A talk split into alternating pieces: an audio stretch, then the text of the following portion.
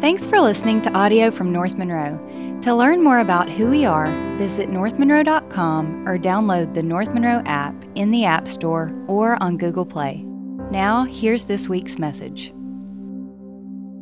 He was a little worried today because he did legs yesterday and he didn't know if he had the energy. He was hydrating backstage. Luke chapter 15, verse 11, Jesus is telling the story.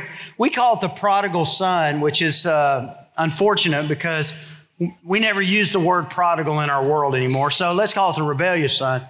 There's dad, he had two sons, older son, younger son. Younger son, kind of full of himself, wants to go out on his own.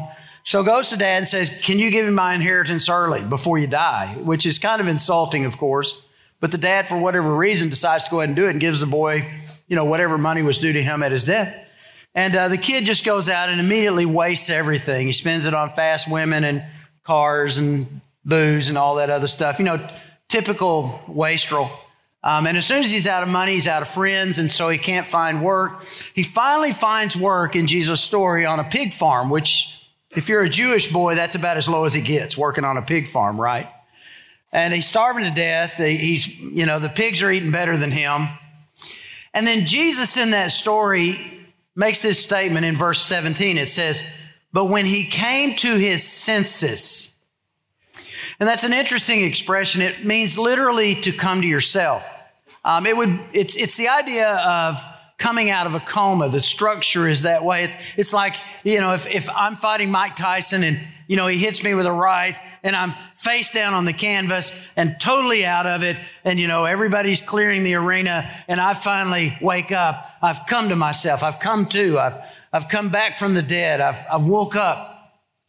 And that's the idea. You know, the prodigal in that moment, he comes to himself. He, he comes to and when he comes to himself, he has this moment of clarity. In my father's house, the hired servants live better than me. I'm going to go home to my dad and say, Dad, I'm no longer worthy to be called your son, but let me be your servant.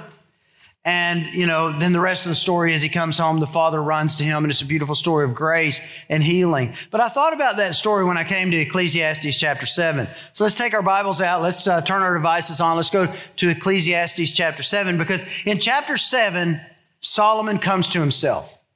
This is a, a wake up moment for him. Prior to this, everything's been a downbeat. Solomon's whole focus has been life under the sun and everything is dismal and morose and, you know, vanity of vanities, meaningless, meaningless. But in chapter seven, he wakes up and the language changes. The word vanity or vanities occurs 25 times prior to chapter seven. But after chapter seven, it only shows up eight times. And the word wise and wisdom appears almost 35 times in the latter part of this journal. And we also see a, a return to a familiar teaching method, proverbial couplets.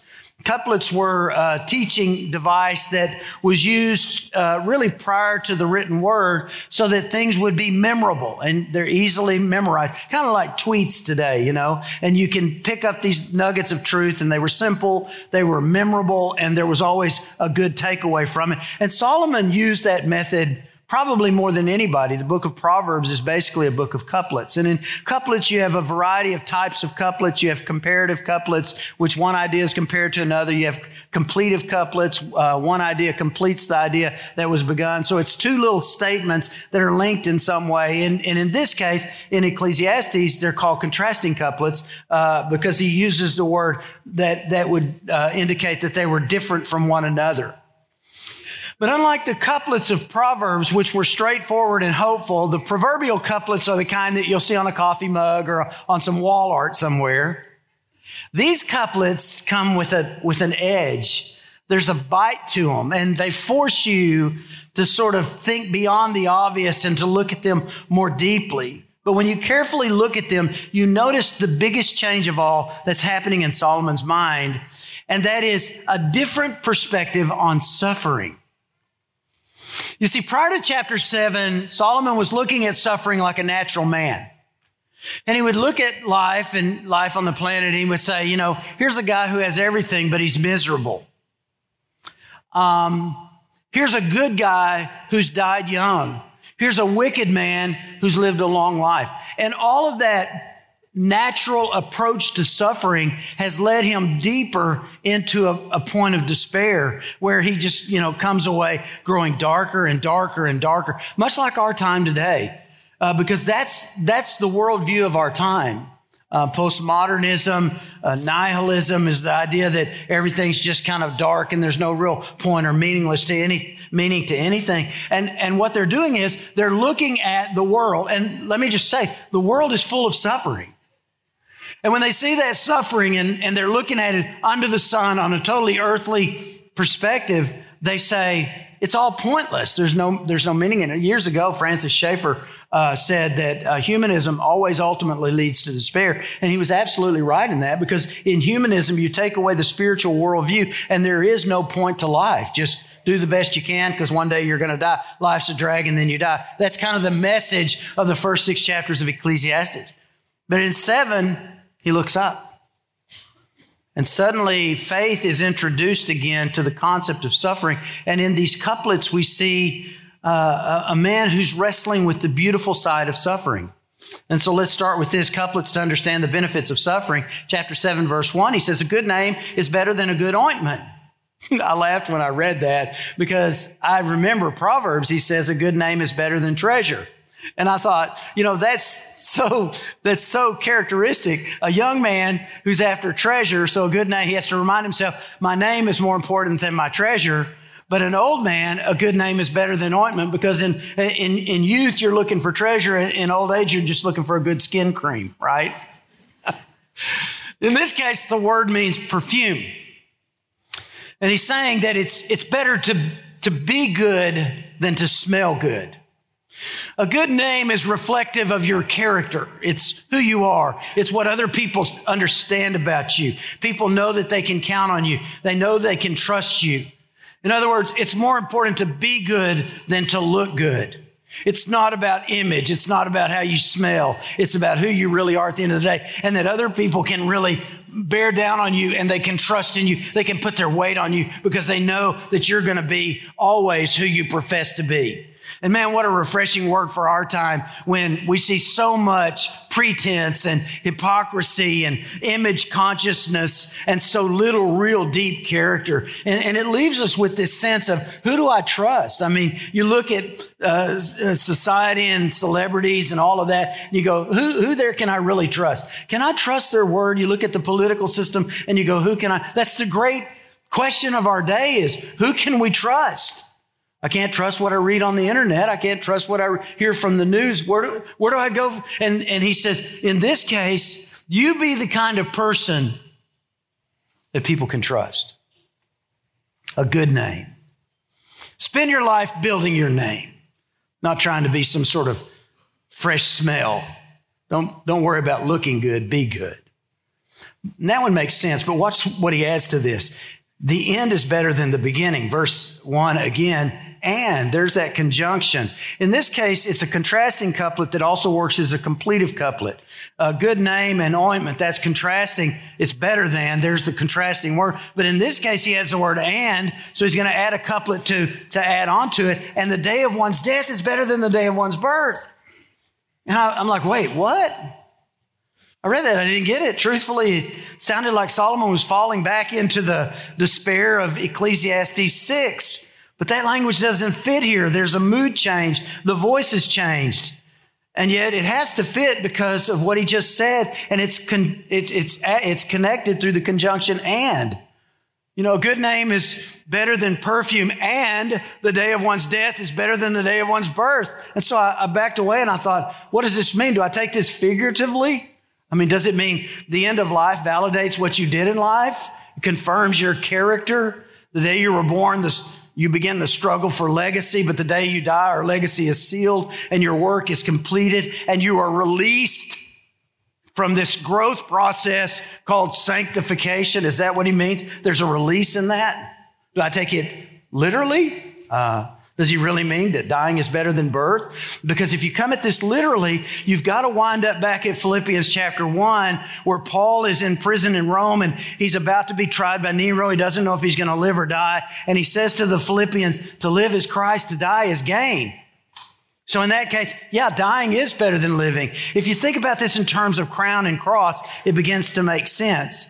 You know, in life, as a believer, we bear the cross of Christ, right? And we're daily dying to ourselves and we're struggling and we're, we're trying to forge the, the image of Christ into the, into our lives and into the community that we seek to reach. But when we die, the, cro- the cross is behind us and the crown is in front of us. Paul wrote to Timothy in 2 Timothy when he's in prison again, the second time, right before he dies. And he said, In the future, there's laid up for me a crown of righteousness. And so, yeah, there's the idea that I'm released from the struggle of life. So, in that case, the day of my death is better than the day of my birth because to live is Christ, to die is gain, right? That's literally. But what if we take it spiritually? Coming home to God is to die to yourself, right? Jesus said, If anyone would follow me, let him deny himself, take up his cross. That means to die and follow me. He said, If anybody wants to find his life, he's got to lose it. So is he speaking spiritually here that I have to die to live? So the day I die is better than the, is, is, is better than the day I was born because the day I die to myself is the day I really begin to live. Is that what he's talking about? I'm, I'm released from the need to earn God's approval through my performance. Let's just get clear on this. The wages of sin is death. The result of the paycheck for sin is, is death, and nothing you ever do will make up or atone for that. All the good you'll ever do won't make up for one sin you ever did. The Bible says when we sin, we come under judgment. And so we spend our lives wrestling with guilt and shame and trying to somehow uh, atone for the, the sin that's, that, that's been committed. And yet the day we come to the point where we go, you know what? I can't do that. I can't make up for my sin. There's nothing I can do that'll get sin off my hands. In that moment, I die to self. And, and in that moment, I receive the grace of Jesus Christ poured out on the cross. And in that moment, I really begin to live because my sins are forgiven, my past is forgotten, and my eternity is secured. You got it? And so maybe it's a spiritual thing. I'm released from the need to earn God's approval. To be honest, I, I, think it probably meant all of those things. But I think the key here and what he's really getting at is release. The key is release. He's twisting back on the words that he had written in Ecclesiastes chapter 4, verse 1, where he said, The day of one's death is better than the day of one's birth. In that case, he meant, I wish I was dead.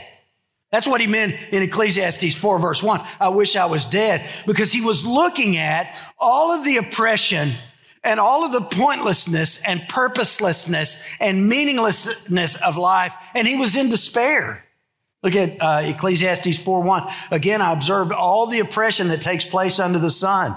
I saw the tears of the oppressed, which no one, with no one to comfort them. The oppressors have great power, and their victims are helpless. And that's when he said, it's better to die than live. But this time it's different. Death isn't better because it would keep you from the pain. Death isn't better because you're so sick of all the suffering in the world. Death is better because it releases you from the struggle. In that moment where I come to myself and I say, I, I got to die to all this stuff. I don't have the answers for all this stuff. Cease striving, the Bible says, and know that I'm God. And I'm released from the need to control the world. And I don't have to have all the answers anymore. Look at what he says mourning's better than feasting. Verse 2. It's better to go to the house of mourning than the house of feasting. Again, this makes no sense to the superficial mind because parties are always better than emergency rooms. Of course, a lot of parties wind up in the emergency room, right? But, uh, you know, who doesn't rather want to go to a house of feasting? Who wouldn't rather go to a wedding than a funeral? Well, I'll tell you, a lot of pastors I know, and, and this is a closely guarded pastoral secret. I, I'm, I'm a little nervous to let this out, but a lot of pastors, in fact, I would venture to say most pastors, um, every pastor I've ever talked to, would rather do a funeral than a wedding. You're like, why? Weddings are happy time, funerals are sad. Why, why would that be? And there is such joy in seeing couples come together and love and all that. But from a pastor's perspective, how do I say this? There's a lot of really stressed out people at weddings. And most of them are female. I, I don't, I know that sounds sexist. I'm sorry. But it is kind of a, it's, it's her world. She's been dreaming of this since she was, and she's going to get it right. And, uh, there's some tension because some of them may have some ideas about some songs or what's appropriate, what's not appropriate. And there's a struggle there to sort of work through all that. And, and, and then as, you know, as a pastor, you're not really necessary, uh, at least in their minds. It's really more about photographs and cakes and all that stuff, uh, which I, I often say, Hey, look, weddings are 20 grand now. Did y'all know that? 30 grand. And I'm like, the only part that's really necessary is me and I'm free. I, I can do that wedding in five minutes in my office and we're good to go. And then the honeymoon starts. But that won't work. I can promise you that won't work. And here's the biggest part as a pastor all you can really do is mess up. Like, they're not going to remember if you do everything perfectly, they're only going to remember what you did wrong. For example, I just did my third son's, my sec, my third son's wedding. Third son's wedding. Matthew and Trez got married. It was a beautiful wedding, and we'd prayed for this wedding, and Trez is perfect for Matthew, and he's perfect for her, and it was just such a beautiful wedding, and and everything just went so well, and everybody was so easy to work with, and it was just a celebrative moment. And then we came to the very end. It's called the presentation. And that's where, as a pastor, you say, turn, turn, face the audience. Get your bouquet. Turn, face the audience. We're going to present you. May I be the first one anywhere, anytime to present. And normally I would say, Mr. and Mrs. Matthew Dye. Only in this case, I said, Mr. and Mrs. Andrew Dye. Yeah. Only it was Matthew getting married. And there was a, it was like the life got sucked out of the room. It was like, there was like a, did he, is, is he kidding? And then there was a roar. I've actually got a photograph taken the moment I said it. Watch this. Look, that's the men on the stage. Notice Chase. You know, the Bible says love covers. They did nothing to help cover. Look at Micah. Look at Micah. He's helping. And Xavier over there in the corner, he's a big help. I'm looking for a rock to crawl under. so, so at a wedding, all we can do is mess up. But at a funeral, man, they're just glad you're there. And they're different. Almost anything is helpful, just being there, just caring. You don't have to say the right thing. You don't really have to say anything, just be there. And, and, and people are serious. They're thinking of deeper things. And that's his point. Look at verse two, because eh, that is the end of every man, the house of mourning. And the living take it to heart. Funerals remind us that our days are numbered and time is limited. It's like that old Tim McGraw song, I want to live like I was dying, because all of a sudden we're faced with our own mortality. And we got to make the most of life. Then he says, brokenness is better than false happiness. Sorrow is better than laughter, adding to the same idea. For when the face is sad, a heart may be happy. He's focusing on the healing power of sadness here. In fact, I think all of this is pointing to the benefit of pain. Solomon's gone through all this pain and now he's seeing how clearly how beneficial it can be and it's changing his thinking. Look at verse four. The mind of the wise is in the house of mourning while the mind of fools is in the house of pleasure. And it's so easy to become so consumed with constant entertainment that we never allow ourselves a moment of boredom or a moment of reflection or a moment of pain. I mean, the minute something happens, you got two seconds between uh, some event. You pull out the cell phone and start entertaining yourself to death. Or if things get too hard, you want to go to the game system and turn it on and just veg out until the whole world kind of goes away for a while. Or let's go to a movie. Let's do, let's distract ourselves. And it's easy to do that. You know, I was at a movie years ago. This actually happened years ago. Uh, we hadn't been here long. We went to the movie over at the mall. And you know, it doesn't have the, it didn't have the stadium seating at that time. I don't know what it has now. And so you're kind of down, you're looking up, it's tight, a little claustrophobic. And uh, the rows are kind of long and, and it was some kids movie and we had the whole gang there and they're all lined up. And on our, our deal, there were two chairs that were left at the end of our row against the wall. And this lady comes in and she's got a two year old and she looks at it and she goes, Oh, let's sit there. You know, so she's moving past. She's got her two year old. And then we look up and there's three kids following them. So it's not two, it's five in two seats. And they go down and she said, the two year old can sit with me and then you sit beside me and then those two can share that seat. And so we're like, oh, here we go. And so it's going to get loud and it's going to be rowdy. And sure enough, they're talking a lot and they're kind of back and forth a lot. And we're like, that's fine. It's kids' movie. The whole place is kind of like a can of worms. And so the, the movie finally gets going and, and, it, and it's one of these kids' movies, but something happens. Like there's a heroine in the movie. It's supposed to be a kid friendly movie, but the heroine dies. It was, it was kind of a shock to me. I, I think it was an animated movie, but the heroine dies. And there's, and it's kind of a gasp. Well, that little two year old starts crying.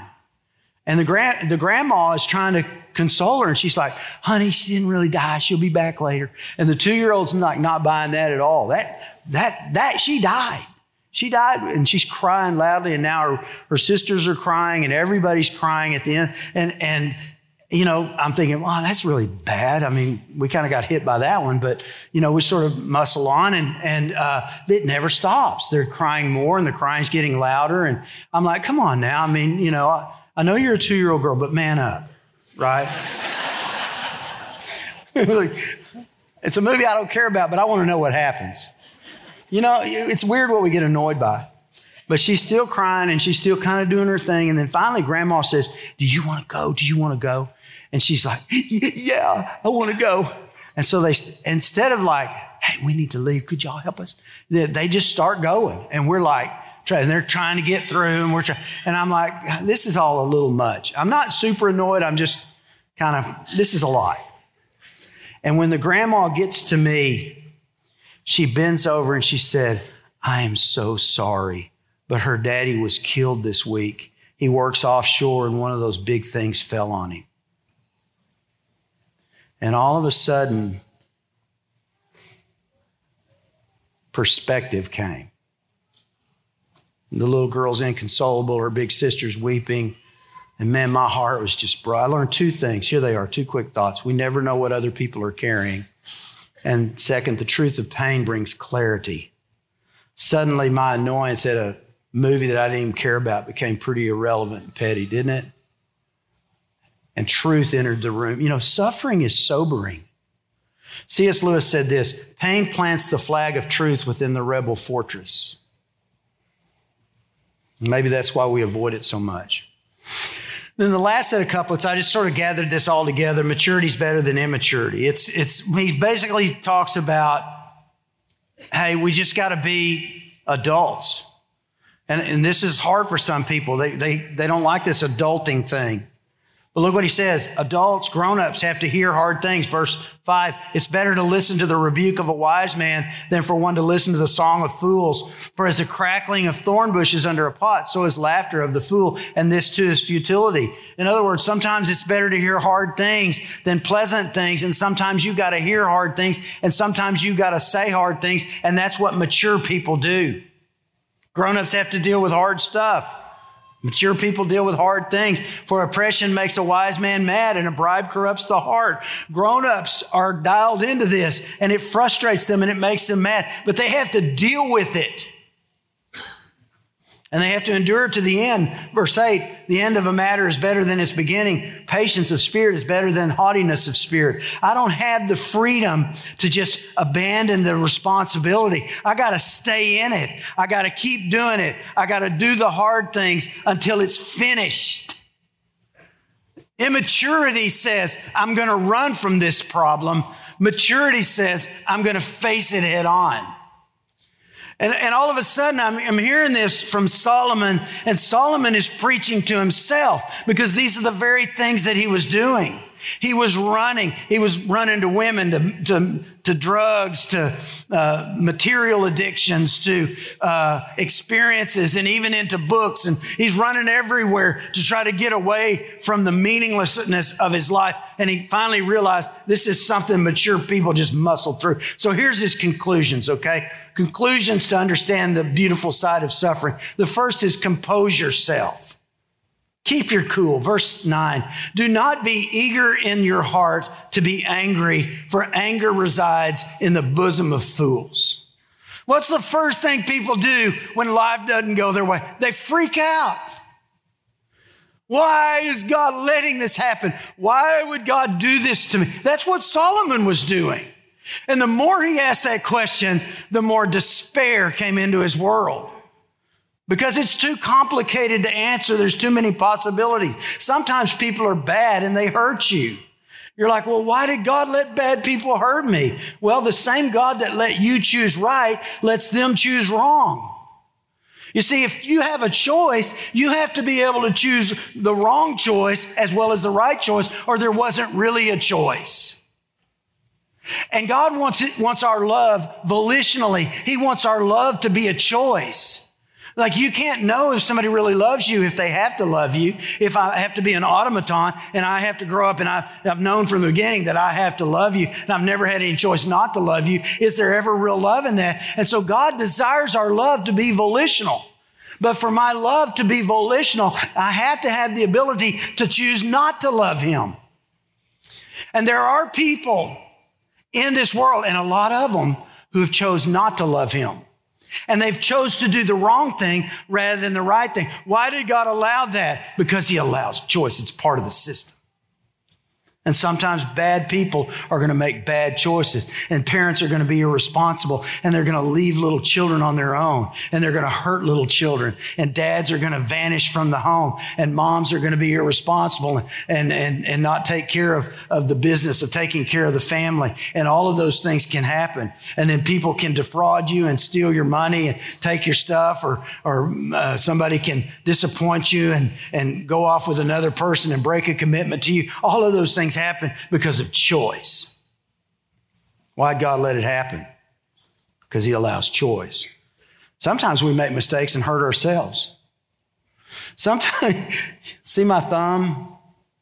My thumb is black. That's not fingernail polish. You know, some guys have started painting their fingernails. That's kind of freaking me out. this is because I smashed it and it bled under my thumb.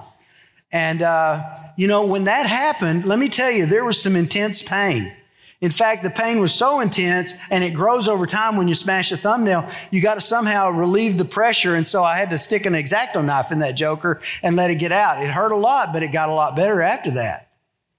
That's how bad it hurt. Now I could have gone, God, why did you let my thumb get hurt? My thumb did nothing to you, God. It was just being on my hand an opposing finger helping me. Why did you let my thumb get hurt? And God could say, Well, maybe it was your fault, Bill. Maybe you had a drill driver on a three inch screw and you were pressing too hard and it went sideways and the drill driver went right down on your thumb. And had you not done that, you wouldn't have a hurt thumb. Maybe some of the things we want to blame God for, we really can't. And sometimes it's the consequence of the fall. I mean, we live in a fallen world and there will be tornadoes and hurricanes and sickness and disease and all those things that come with it. And sometimes we just don't know. Most of the time we don't know. And I don't have the luxury of freaking out about hurts and heartache. I don't have the luxury of just saying, why don't I know what your plan is in all of this, God? That's what Solomon, that's where he's come to.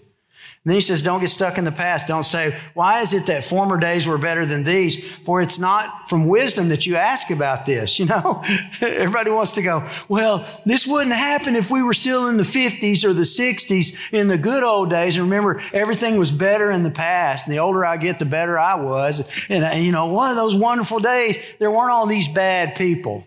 And it's like, oh, really? There weren't? Because, you know, it seems like there were. There was a lot of bad stuff in those days. And you can't, even if they were better, you can't go back. So you can't, you can't freak out. You can't try to live in the past. Here's what you do. You remember what you knew. He said, wisdom along with an inheritance is good and an advantage to those who see the sun. Wisdom is protection just as money is protection. And there's a degree of truth in that. Money protects us in some ways, because we have the assets available to deal with the problems. When you have an unexpected problem with no assets, the problem is worse, right?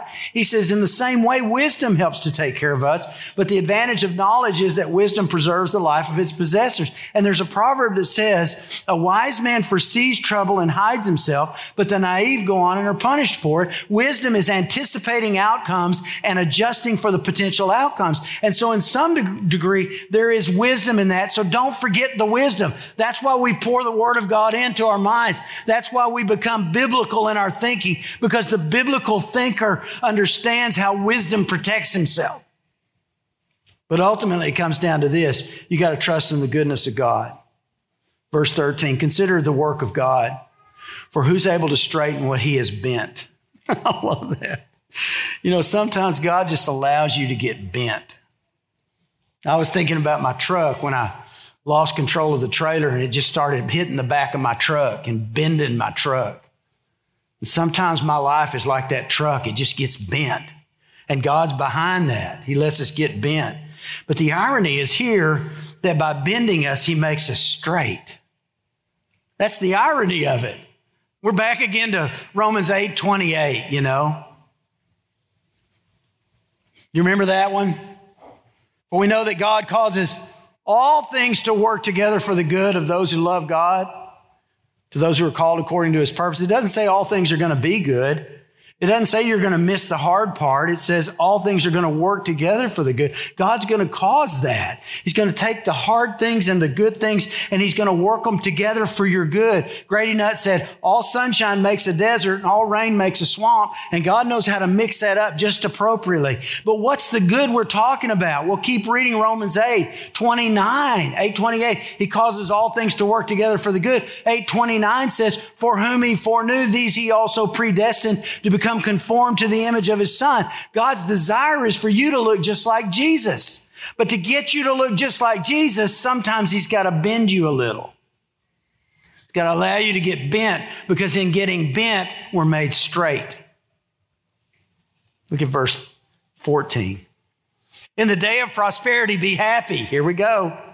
But in the day of adversity, consider God has made the one as well as the other so that man will not discover anything that will be after him. I have to trust that he knows best. And this is where Solomon finally lands, and this is what allows him to come to himself. He stopped looking at the hurts and the heartaches under the sun, and he allowed his focus to go over the sun. You see, here's the truth I know we all have hurts. We all have heartaches. I heard a guy one time say, if you'll preach to hurt, you'll always have an audience. And then he said, because there's a hurt on every, on every row. He said, there's a hurt on every pew. And, and the more I've been around people, the more I realize it's not a hurt on every pew, it's a hurt in every seat. I mean, there are hurts in every single life. Some of them are self inflicted, some of them are others inflicted, some of them just happened. Some of you had a dad that abandoned your family. Some of you had a mate that abandoned and broke your heart. Some of you got a kid that broke your heart. Some of you are disappointed in your mom. Some of you moms have portrayed disappointment in your children. Some of you have job situations that are unstable, or you've lost your job, or you've been betrayed. Some of you are hearing terrible news health wise, and you're struggling with the consequences of that. Here's, here's another secret of pastoral life that we've all learned in dealing with people. Everybody's got a hurt. And there's a crisis going on in every home. And you can either look at that crisis and shake your fist at heaven like Solomon was doing for six chapters of Ecclesiastes. This thing's written like a diary, and you get kind of what he was feeling in the moment as if he wrote it in a diary. And you can shake your fist at heaven and say, Why is this all happening? Or you can back up and bow your head and close your eyes and you can say, You know what, God? I don't understand it, but I understand that you love me. And I'm going to trust you. and I'm going to wait for the outcome you've promised. Psalm 42, verse 5. Why are you in despair, O my soul? And why have you become disturbed within me? Hope in God, for I shall again praise him for the help of his presence. Here's the promise I have for you. No matter what you go through, you're going to go through some stuff. No matter what you go through, if you're in Christ, he's with you and you don't go through it alone. But you got to trust him for that. You ready to do that? Would you pray with me? Father, we thank you for the insight of Ecclesiastes 7 because, you know, we look at this world and uh, we hear a, another shooter report or we hear, you know, some horrible thing happening in someone's life and we turn from the news to the relationships that are nearby and it seems like there's always bad news coming from some quarter and everybody's dealing with something. There's an addiction. There's a broken home. There's a broken life. Father, we, we wish we knew the answers to all of that. And, and there's something in us that wants to know, but when we back up and we reflect on faith, we realize we'll never know. And that's not for us to know. But we're going to trust you. Like that verse says, cease striving and know that I'm God. We're going to, we're going to stop striving. We're going to just be still and know who you are. And I pray, Father, for those that are hurting right now, for those deep wounds that are in their life, and those silent cries that maybe they've not told anybody else about, that right now they would cry out to you and just say, God, be with me in this. Carry me. Help me to endure. Give me faith to continue to believe so that our lives become more and more like Jesus. And we thank you for that process. In Jesus' name, amen. Our hope is that this message has encouraged you to seek Christ in your own life and make him known wherever you are. If you enjoyed the podcast, please subscribe on Spotify and Apple Podcast and share it with a friend. Thanks for listening. We'll be back next week.